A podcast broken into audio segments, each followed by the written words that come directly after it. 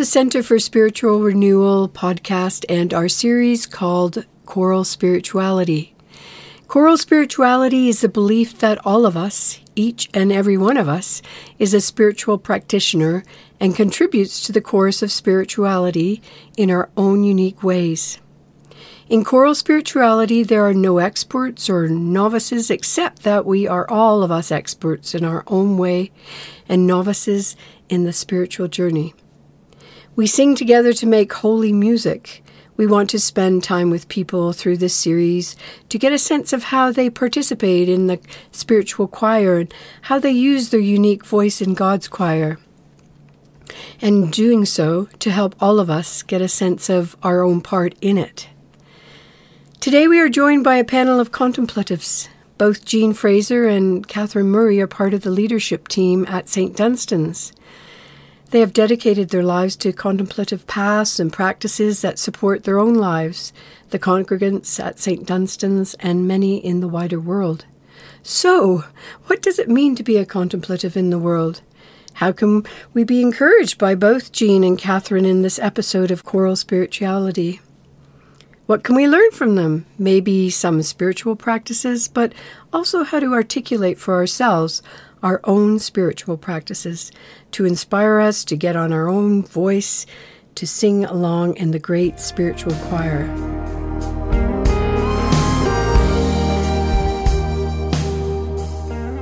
I am ecstatic about our conversation today. It's uh, contemplative uh, prayer and contemplative practices are um, both uh, very close to my heart. And so, with that, I welcome both Catherine and Jean to our podcast uh, for choral spirituality and our conversation today. And thank you both so much for saying yes, uh, for being involved. I guess where I'd like to start is um, in preparation for, I guess I'd say, for our conversation today. I was drawn to my dear friend Susan McCaslin's uh, co authored book, Super Abundantly Alive Thomas Merton's Dance with the Feminine. So, Susan tells us how Thomas Merton's wisdom and words in his book, Contemplation in Action, has served for a guide for her. And so I have found the same for myself. Uh, Merton, uh, Thomas Merton in the 1960s, uh, he kind of wakes us all up to this notion that the contemplative life, contemplative prayer is interchangeable with action uh, that you cannot have one without the other. So it's with this I'm wondering uh, if this call to contemplation with action or inaction is the same for you, uh, Catherine and Jean. Perhaps uh, you could uh, begin the conversation by telling us something about where your story begins. What were the initial stirrings and or outward signs for becoming a contemplative and one more thing to add to this stew of questions i guess um, are you a contemplative who lives a life in action and so with that i wonder if i could turn to you jean to um, you know start our conversation well, just with respect to uh, when I first started feeling inspired to engage in, in contemplative practice, uh, it started very, very young for me. Um, I would say that I was spiritually inclined even as a young child. And as soon as I started to read about meditation in my early teens, um, it became very clear to me that this was something that I had to do. I had to learn how to meditate and I had to pursue this path. So I first took um, lessons in transcendental meditation when I, when I was 16 years old. And um, I participated in transcendental meditation for a number of years before transitioning into uh, Buddhism. Um, and that's a long story, uh, and you know we can pursue that in, in further questions. But um, I remained deeply involved in uh, in Buddhism for a number of years. Um, I went through lay ordination, took vows. I was deeply involved in in Buddhism, fully committed. Um, and in deepening that practice, uh, I unexpectedly started to experience a deepening of intimacy with God and was drawn back into Christianity through that path. And so naturally, the path back into Christianity was through the contemplative door. Um, and that's how I re entered into uh, Christianity, which I would say um, satisfies the, the private contemplative um, urges that I have, the, the practices, as well as fully expresses my very um, active engagement in the world through uh, political activism. Um, I, I love the quote that you sent uh, earlier today uh, from Thomas Merton because I've been oriented like that uh, for many, many years. Um, my background professionally is that I'm a lawyer. I'm a trial lawyer, but I'm also a mediator. Um, and so I'm very much involved in the hurly burly disputes of the world, uh, actively involved in dispute resolution. Um, and so my orientation is toward mediation. Um, but also, um, as a lawyer, I'm involved in uh, political activism and advocacy on behalf of people who are disadvantaged in life. Um, my research and writing has been uh, to advance the rights of people who have been diagnosed as having mental disorders, and I uh, uh, represent them in hearings in court.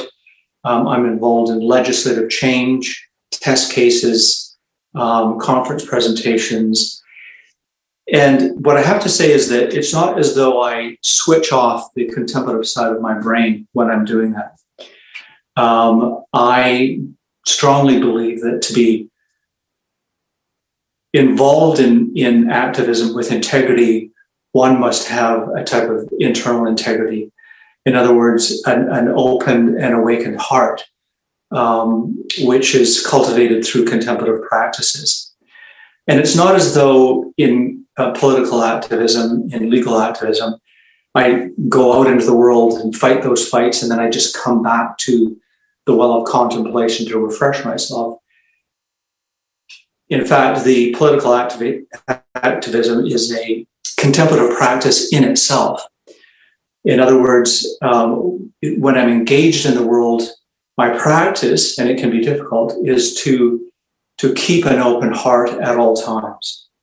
Um, and this involves um, the same type of gesture that I have during contemplative prayer and other contemplative practices. In other words, letting go, surrendering, and releasing myself to the presence of God.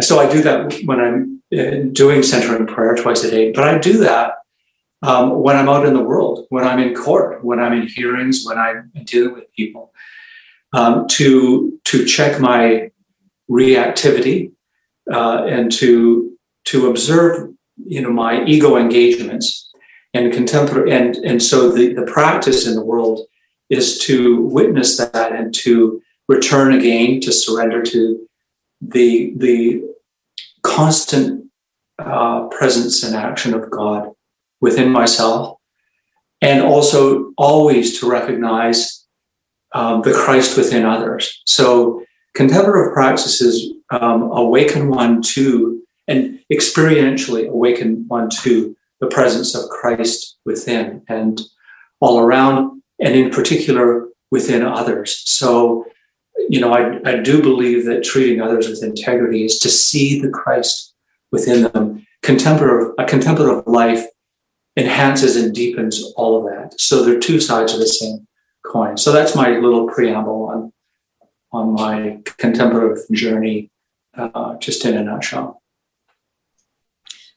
Oh, Jean, what a preamble. I mean, uh, uh, thank you for uh, speaking so eloquently and um, so beautifully.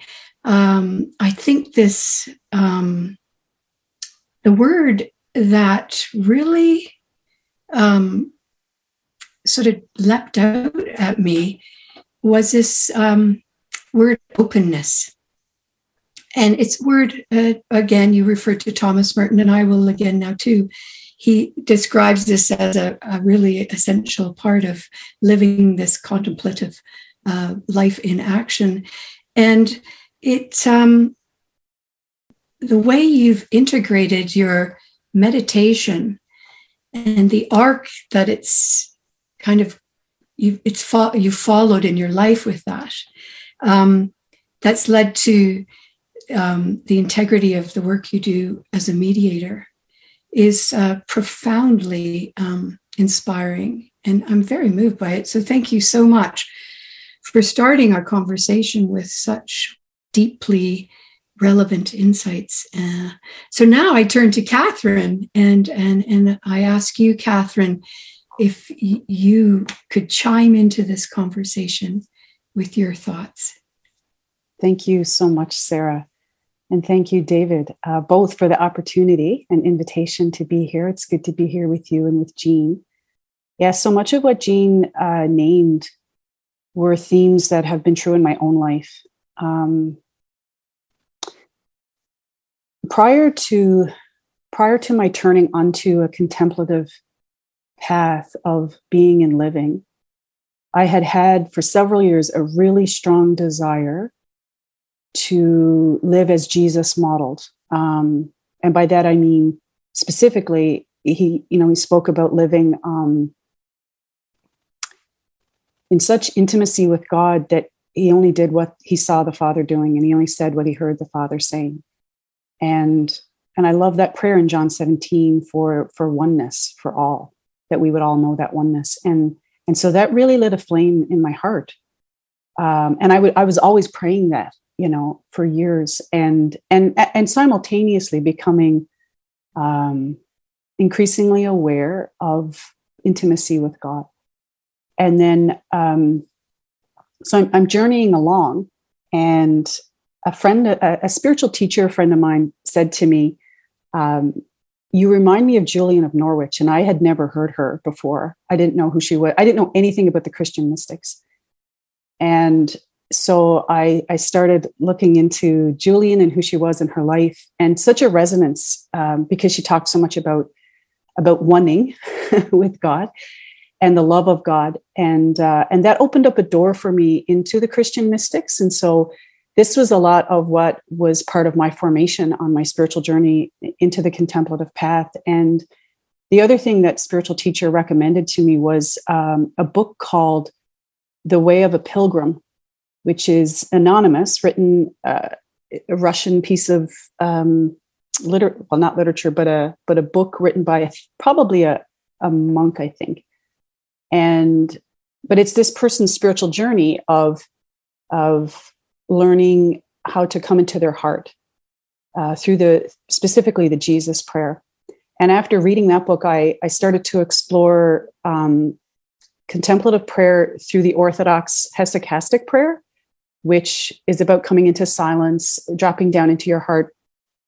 So that opened up a door for me, another door, and then that took me into uh, particular practice of centering prayer, uh, which I've been doing for several years now. And and what I love about that prayer practice is that um, it brings me, it brings us into an awareness of our our, our union with God and our oneness with uh, one another and with creation. And um,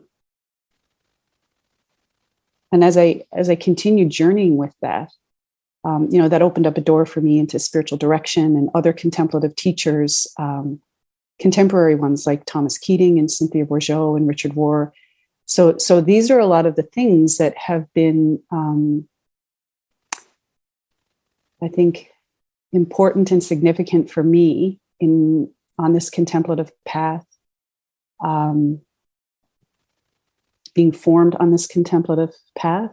Um, and, and some of the things that I love about the contemplative path, in addition to um, the intimacy with God that it opens up and nurtures, um, the awareness of union, um, is that it's it's a path of transformation. You know, to practice centering prayer specifically is to is to open yourself up to to being transformed um, into you know we we carry in us the image of god and it's about um, you know f- more fully reflecting that image in our trans journey of transformation so i love that it offers that um, nurtures that encourages that and i've the image that came to my mind when you're um, speaking about action and contemplation sarah was i see them as hand in hand. It's like it's like they they hold hands and they journey together.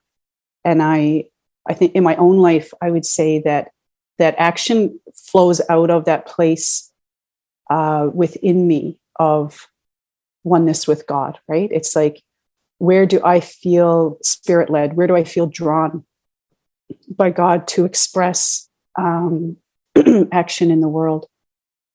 And in my own life, um, that's taken different forms.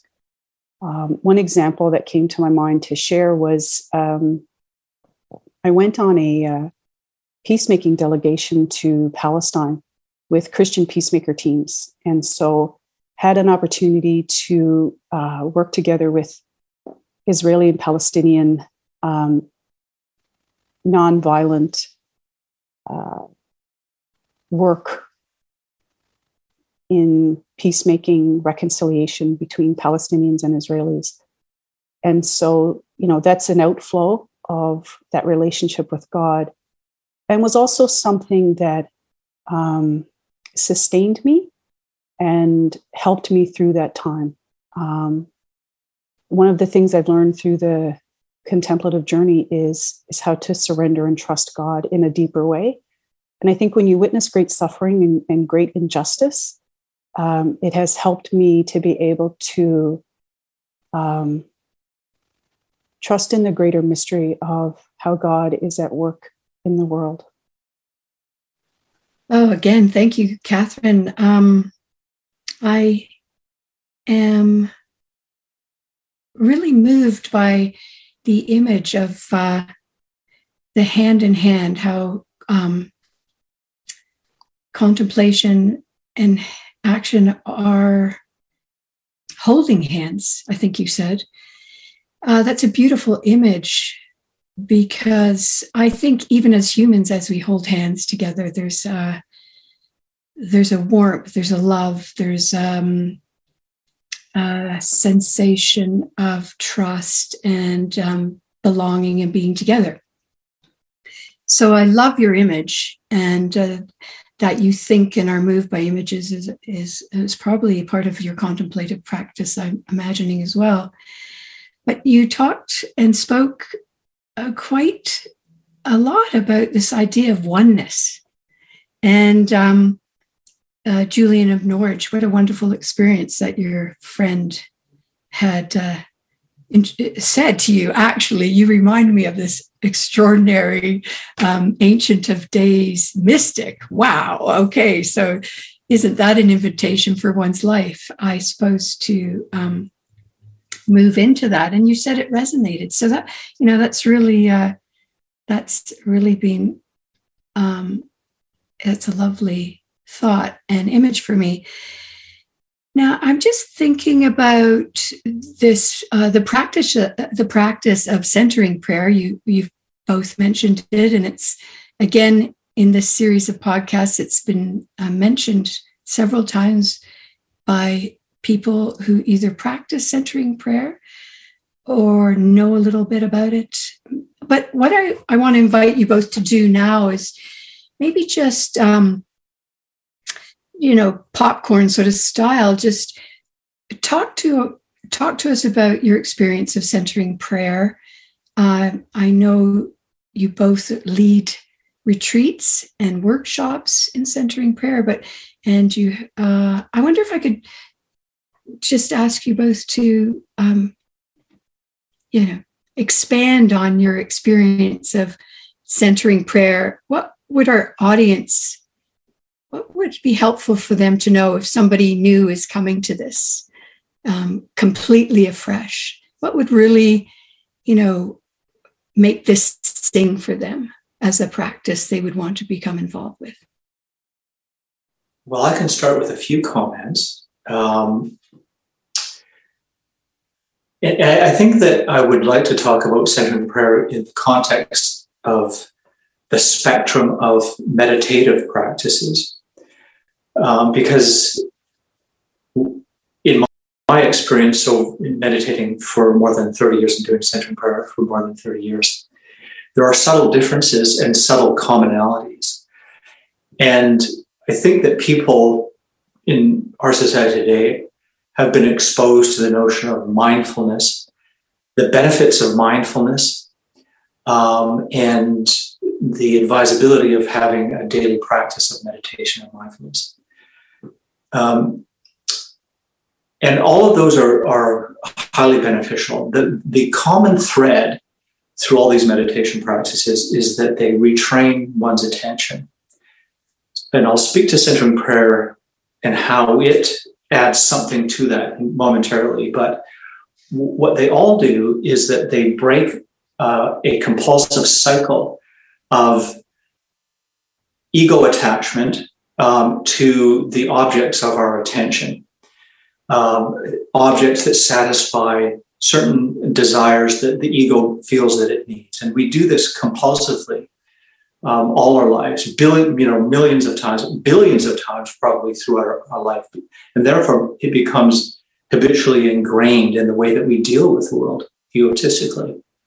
This is a tremendous obstacle to feeling any sort of deeper spiritual connection uh, to the world, and also the primary obstacle to experiencing intimacy with God, um, who is always immediately present to us.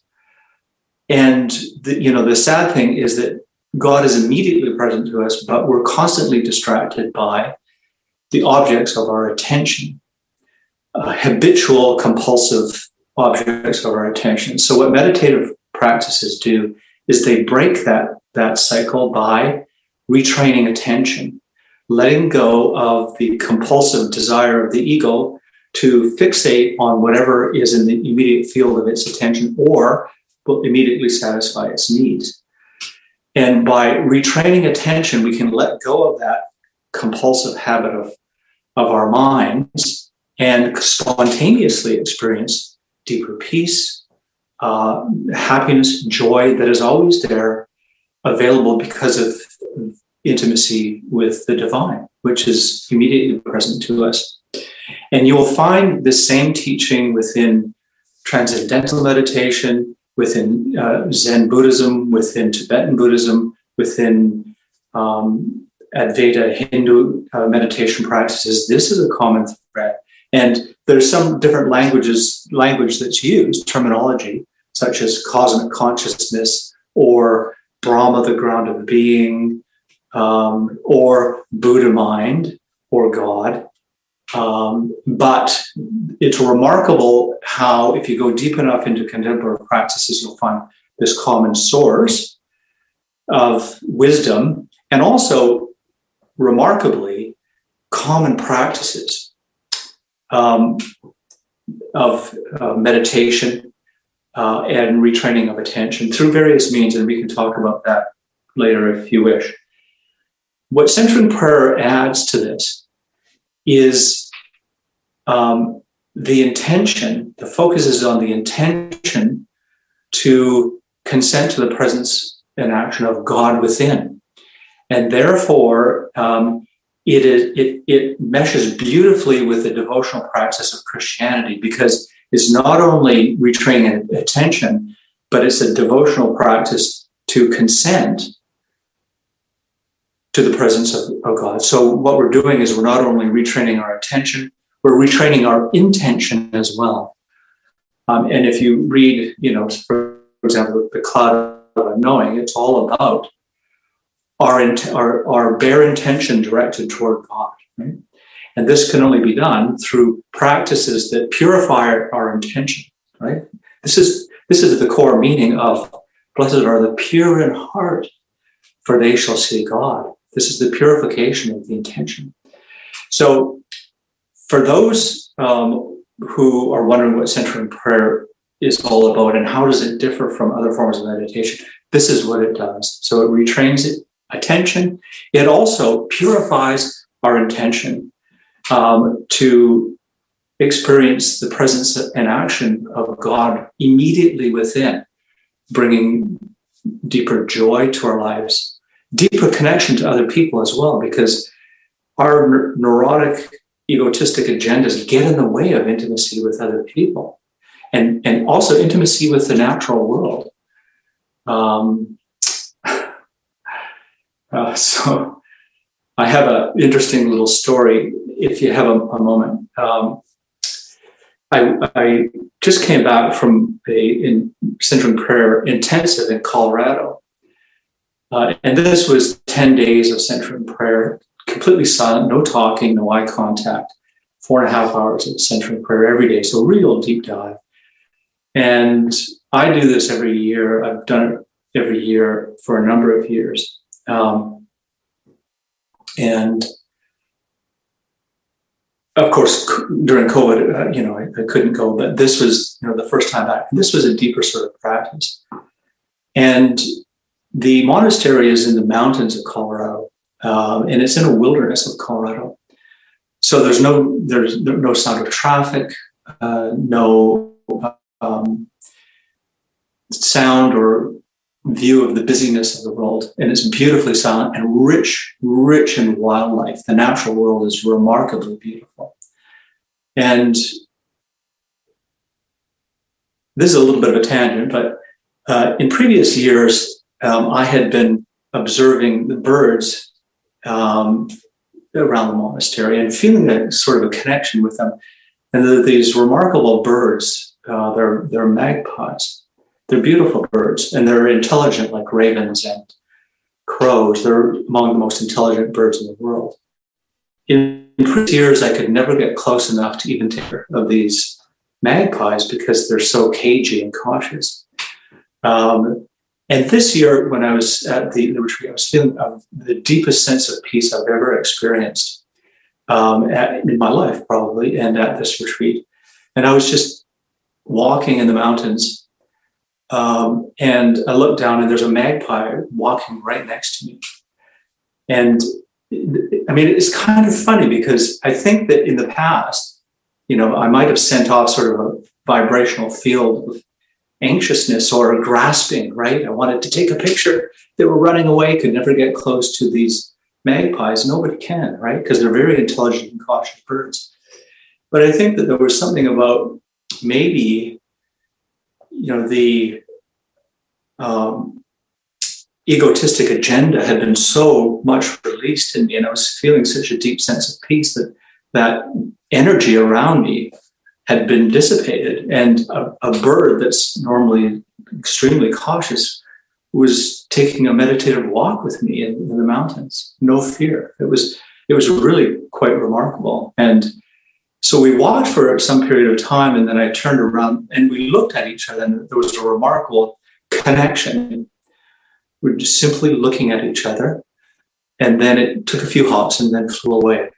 I just wanted to give an illustration of how these practices um, not only deepen our experience of God within, but also divinity within the world that's all around us and not only in other people, but in the natural world. So I think that these practices um, will will facilitate world peace. I truly, truly believe that. And I think that, as, as Catherine said, these practices are transformational. They are truly transformational.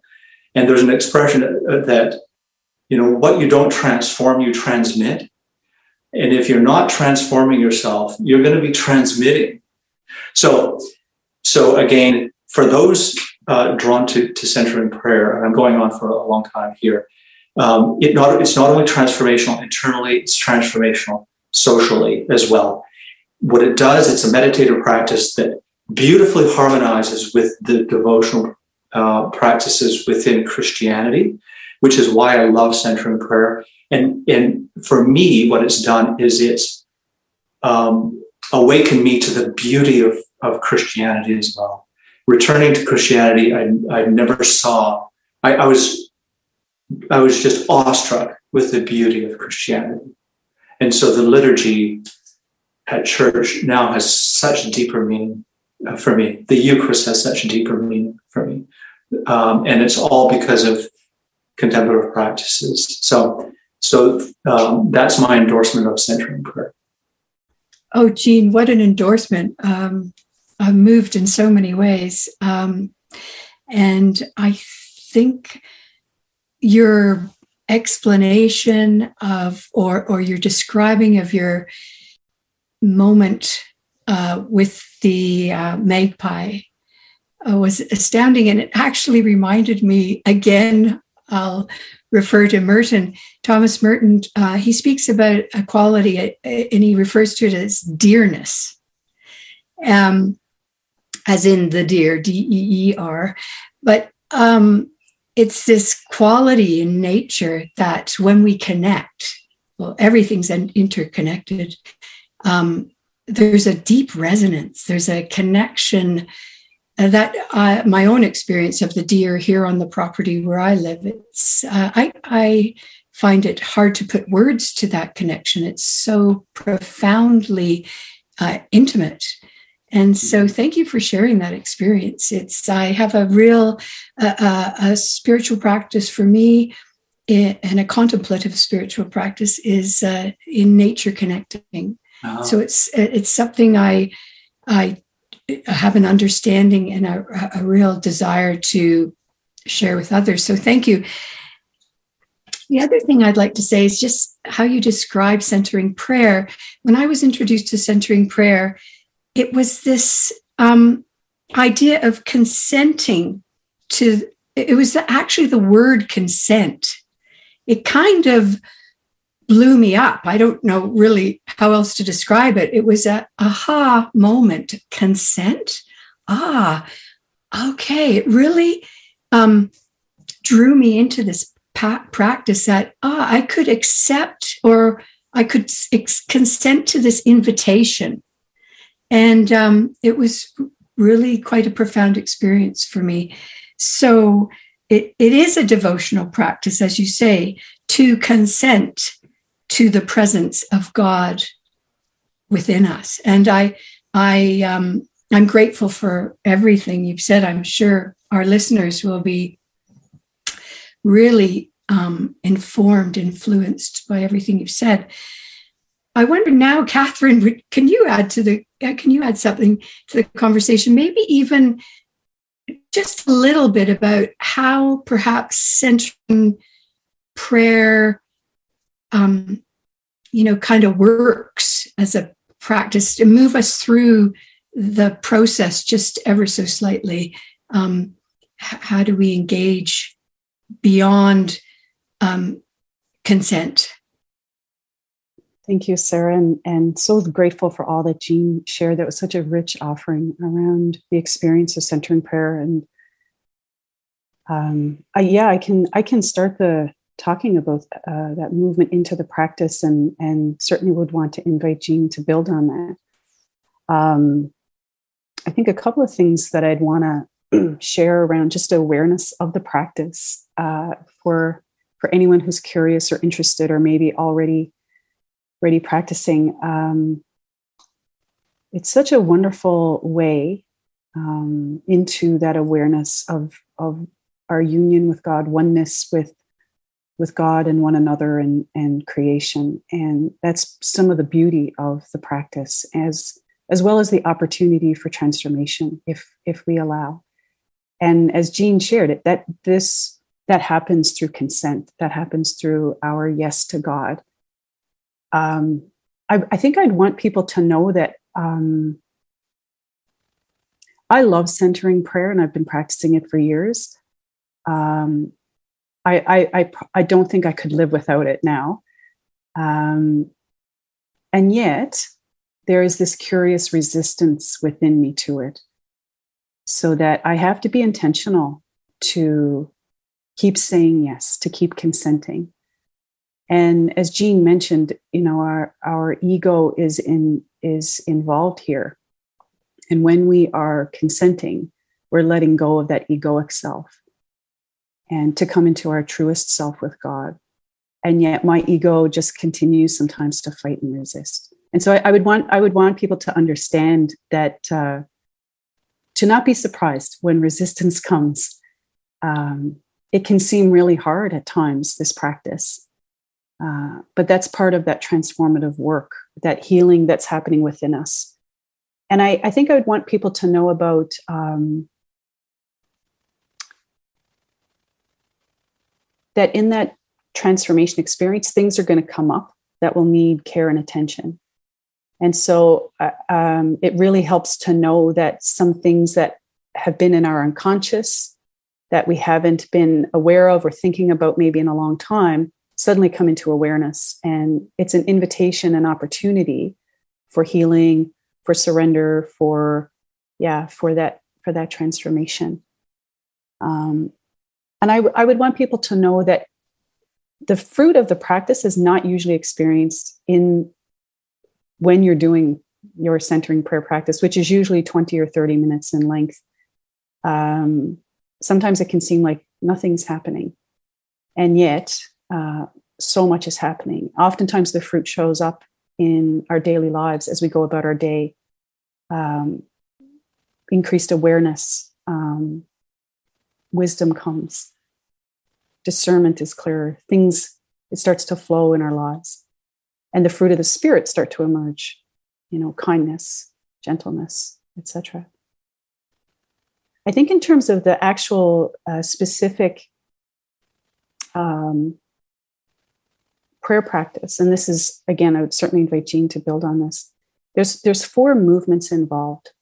And and it begins with um, it's it's a prayer of silence. And and that's important for anybody who doesn't maybe have a clue about centering prayer. It's a prayer it's a it's a prayer of silence where we let go of our our thoughts things that we're feeling um, those attachments to drop down into our hearts to drop down into that place of of union. And we do that through silence. And there's um there's a, a, a, you choose a sacred word and and the word is a symbol for our consent that that that we're consenting to the presence and action of god within.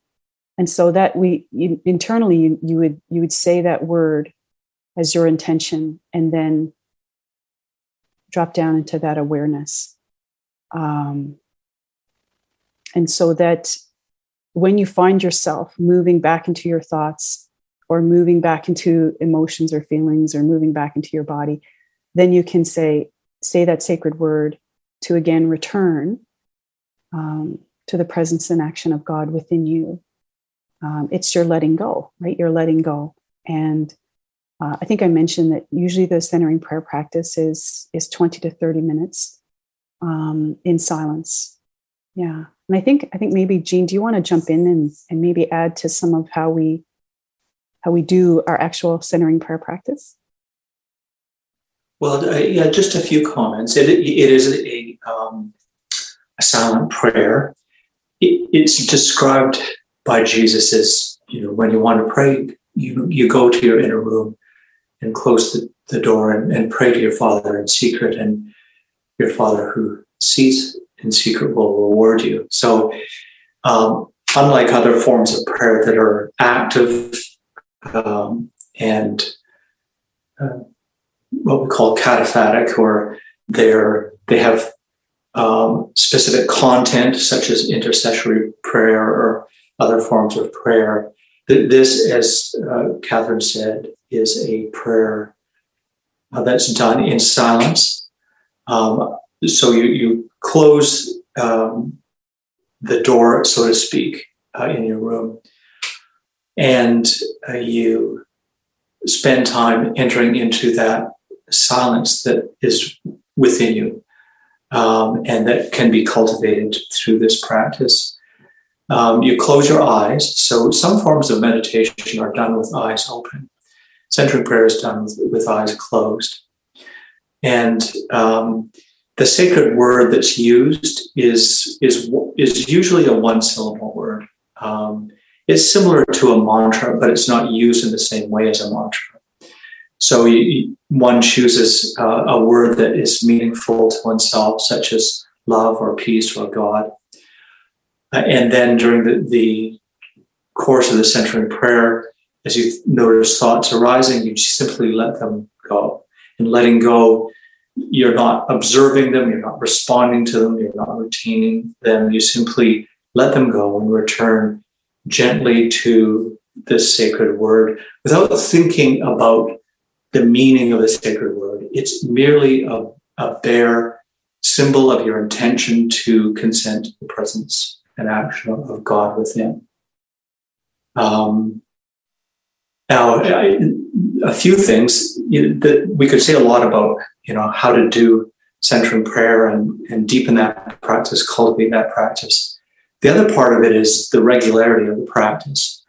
Um, this is not something that you do like once a month um, on a Sunday. This is, uh, it, sh- it, ought to be to, to realize the full benefits of centering prayer done twice a day uh, for 20 minutes at a time. And it's interesting that, in other meditation traditions, um, it's the same prescription, like 20 minutes twice a day. So there's there is a, a wisdom that has emerged as to the benefits of the regularity of practice. And uh, although I encourage people to start with a shorter period of time because it's it it there are some obstacles to, to doing it and cultivating a regular practice. So you know, start with five minutes and then work up to 20 minutes. Really, you'll start to to experience the benefits of centering prayer if you do it at least 20 minutes at a time, uh, and if you can, twice a day. I do centering prayer um, for 20 minutes at 7:30 in the morning 30 minutes at 10 o'clock at night. And um, it is so much a part of my life that if I miss centering prayer, it feels like something's off for my day. There are times when I yearn for centering prayer. I yearn to get into my meditation, to get into my meditation and, and sit down on that cushion and because it's so, it's, it, it, can be so peaceful um, and it's so beneficial. And also it's, it's a practice. It's, it is again, it's a devotional practice. So it's a time for deepening one's sense of intimacy with God. Um, one thing I would say as well is that it, it deepens other spiritual practices. So for me, it deepens the other prayer that I do. So it's not as though I've abandoned other forms of prayer. Um, I always do uh, intercessory prayer, petitionary prayer, or simply prayer speaking to God and to Jesus after centering prayer in the evening. And that's when I'm kind of prepared to, to, to speak in what I feel is an authentic way um, after centering prayer. So it deepens all the rest of our prayer life and our spiritual practices. Um, one thing I, am beginning to encourage, um, and I, I do want to support this, at St. Dunstan's is is days and afternoons and we can do more centering prayer, multiple sits of centering prayer, because again, in all other contemplative traditions, they have that as well. So there's a wisdom that has emerged that that deeper dives into into meditation and centering prayer are very, very beneficial. So so I'd encourage people to to avail themselves of, of what's out there um, for that those deeper practices. Um, so that's there's there's much more that could be said. Um, I would be very curious to hear your um, your kind of pastoral response to people who who um, I I used to be one of them, hearing about centering prayer, experiencing the centering prayer circle and the silence. Um, one of my friends described it as, and I, I really felt it too, was that centering prayer, contemplative prayer, meditation, all of these beautiful forms of prayer could be described as outwardly silent and inwardly screaming. Um, partic- particularly for us who are new to the program or new to the practice. I wonder if you could say any words of encouragement for those who are doing their best at the very beginning um, and are are still in that space where the intentions or, or the mind is is just driving us crazy in in the moment. Uh, we I know there's light at the end of the tunnel, and I know there's no you know end. There's just a constant practice. But for those who are considering centering prayer, um, and and yet experience that learning curve, that steep learning curve, particularly as we begin to uh, discipline and train our mind. Are there any words of encouragement that you can offer um, our us beginners? Uh, well, uh, a few words of encouragement. The first is that almost everybody experiences that in the beginning. And again, I just return to what I was saying earlier. Our habitual response is to grasp onto whatever is in the field of our attention, right? And, and we've done that all our lives, and therefore that habit has been strongly reinforced. Um, and so uh, I can say for myself, you know, when I first started meditating, and, and still sometimes even now, depending on what's going on in my life, there will be a lot of intrusive thoughts, right? But uh, there are two things. The first is that with practice, uh, there will be fewer thoughts and they will slow down. It, it, just comes with practice. I think I sometimes describe, um, I use the analogy of learning a musical instrument. Um, if a person were to say, you know, I want to play the violin, I picked up a few times, all I made was noise, just, uh, and how useless is that? Um, you know, what a useless instrument that is. I would say, well, no, what you have to do, uh, as with anything, is is practice, and it will come. Uh, the, the, encouragement is, um, uh, I mean, through empirical evidence, scientific evidence, but also just anecdotally speak to people who have done meditation, and they will invariably say, if they've committed to it, that um, the intrusiveness of the thoughts will diminish in time. That's the that's the first thing uh, and that you that generally you will begin to feel more peace and more centeredness and rest in the center of prayer. But you have to commit to to doing it for some time. Um, the second thing, as as Catherine was saying, is that uh, the fruits of centering prayer are not necessary, not necessarily experienced during the period of centering prayer. So, as long as you're um, constantly, it's a constant intention, constantly intending to let go. That let go, letting go gesture will be patterned into your being. It will become a habit. And then in your daily life, you're less reactive uh, to what's going on.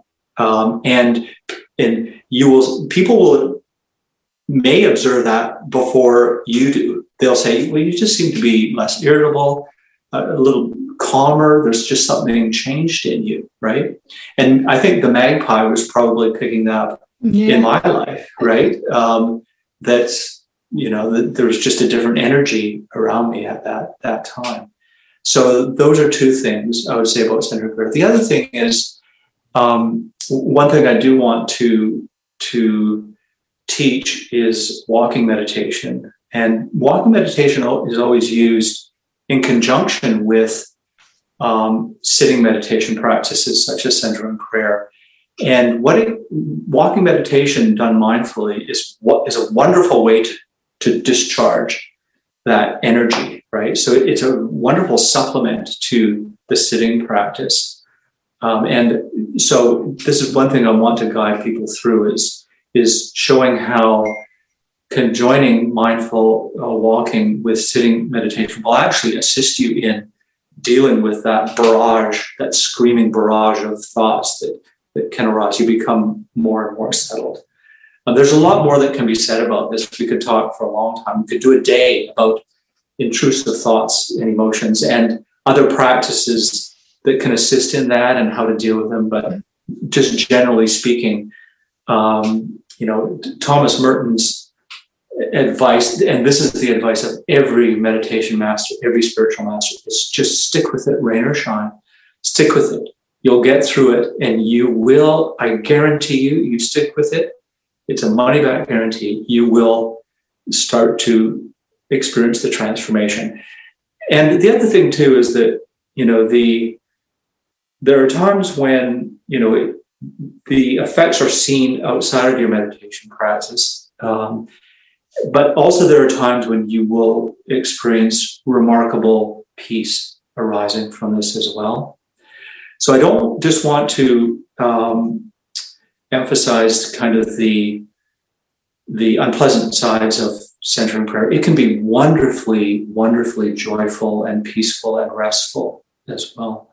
And that has been, I would say, my experience far more than the tumultuous uh, storm that can sometimes rise, or the busyness, the buzzing bees of your, your thoughts. But in time, you will experience that, that deep, deep sense of peace. I guarantee it.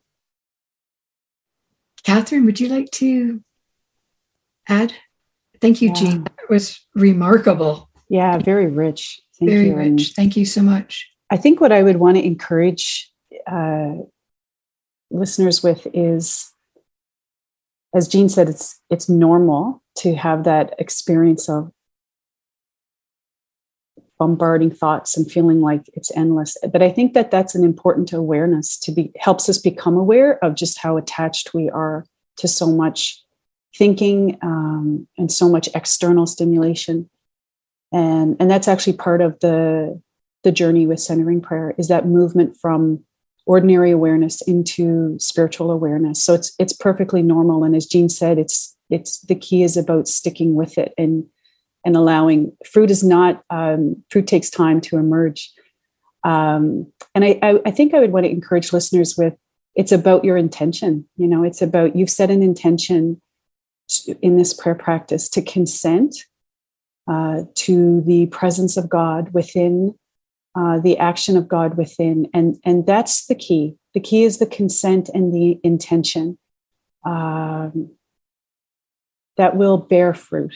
That will bring uh, the desired uh, peace and transformation for sure. Yeah, it's going to be okay.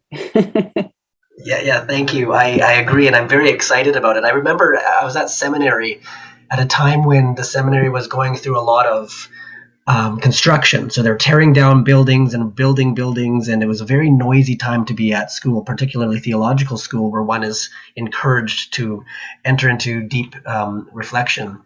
And I remember one particularly loud day at the beginning of the class, there was a lot of construction noise coming through the window, and someone put their hand up and said, Can we close the window?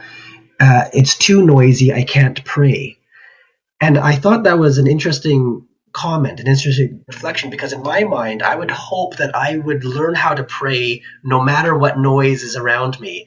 Um, another story that kind of plays with that at St. Dunstan's, as you know, we have this beautiful labyrinth and there were two places where we could place this labyrinth on the back part of the lot kind of more secluded or in the front of the lot right next to highway 13 and we placed it next to highway 13 and of course there, there are some concerns it's a bit noisy as we walk it it's harder to pray nevertheless what a practice to learn how to pray in a noisy world because we can't control the noise of the world but we might be able to have a say in how we um, present ourselves and what we what we grow into in in a noisy world. So I just think that this practice of centering prayer is so key, and all contemplative prayer is so key to this. Yes, Jean.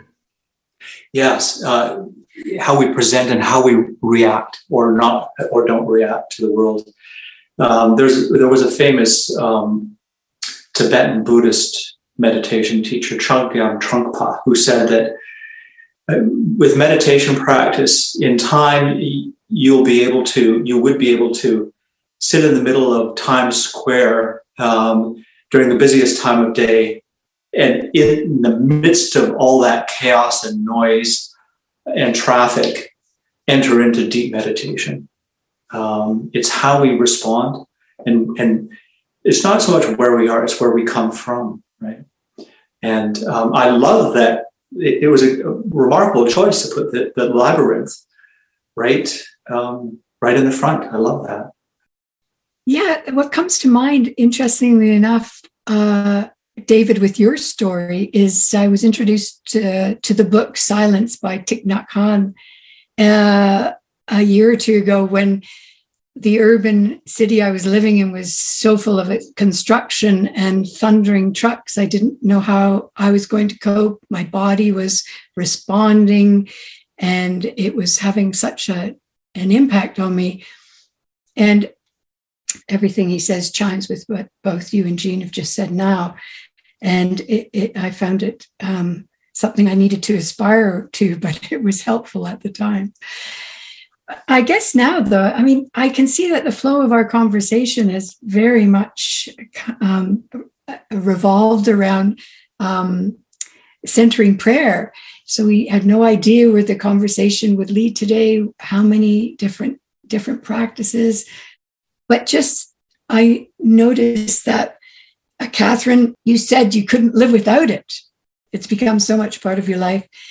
And Jean said something to the effect that he now just has a daily yearning for this practice that's made such an impact on his life. And I, you know, I think the two of you today, your conversation, everything you shared with us, um, is really going to impact listeners, our audience's lives. There's so much rich information here. And um, it feels as if it's been a sacred conversation today, really very beautiful. So I want to thank you both for that. There, I know there are other um, spiritual practices. Um, Catherine, you're very much involved with listening prayer. There are probably other practices. Um, maybe we could devote a whole other podcast to that um, because I've experienced listening prayer with Catherine, and I can say that it is a, a most stunning uh, practice moving me towards transformation in my spiritual life and faith I couldn't have envisioned. Yeah, thanks, Sarah, for highlighting listening prayer, um, as that's been a very important central prayer practice in my life that invites us to come into um, to drop down into our hearts again and engage in being open to hearing the voice of God within, um, which has been an important part of my contemplative journey, is that awareness of what is God, um,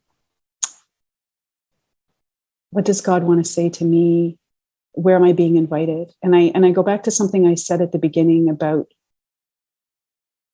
my deep desire that drew me onto the contemplative path was Jesus' own life of I only do what I see the Father doing, I only say what I hear the Father saying. And so listening prayer, centering prayer, the contemplative path has been the way that that's my that's been the way for me to um, to come into a deeper awareness of that.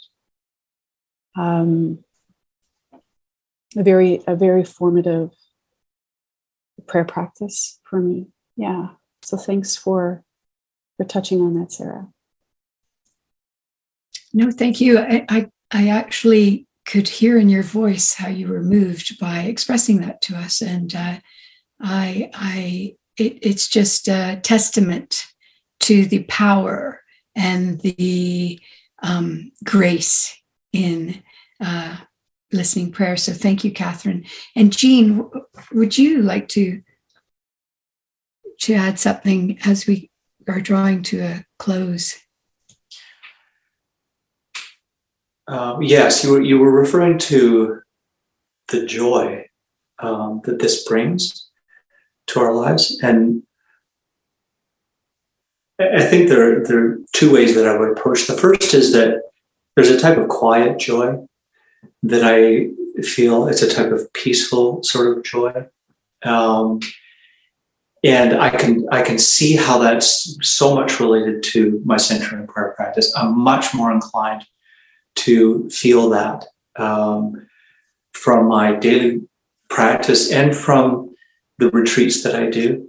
Um, that uh, that quiet, peaceful joy, but also there are times when I do experience intense joy as well. I think I'm more inclined to experience intense moments of joy um, with other people, uh, with the love that I share with those around me, and also in nature. I find as well. There's just something about being in nature that uh, inspires joy, that sparks joy, as, as I would say, in in me. So um, sometimes we, I mean, we, we talk about centering prayer as a purgative sort of practice, and it is.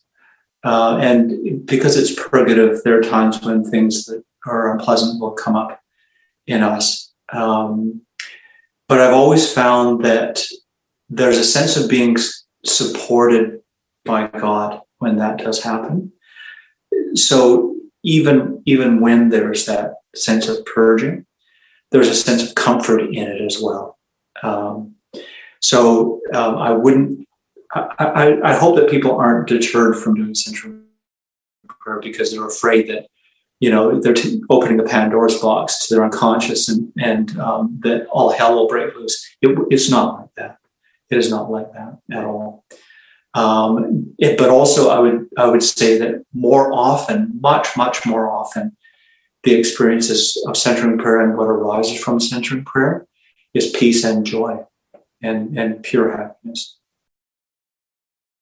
Well, that's every reason to want to participate and be drawn into this practice um, of centering prayer. And I feel all the more richer for having had our conversation today. So I'm, I'm, I'm so very thankful.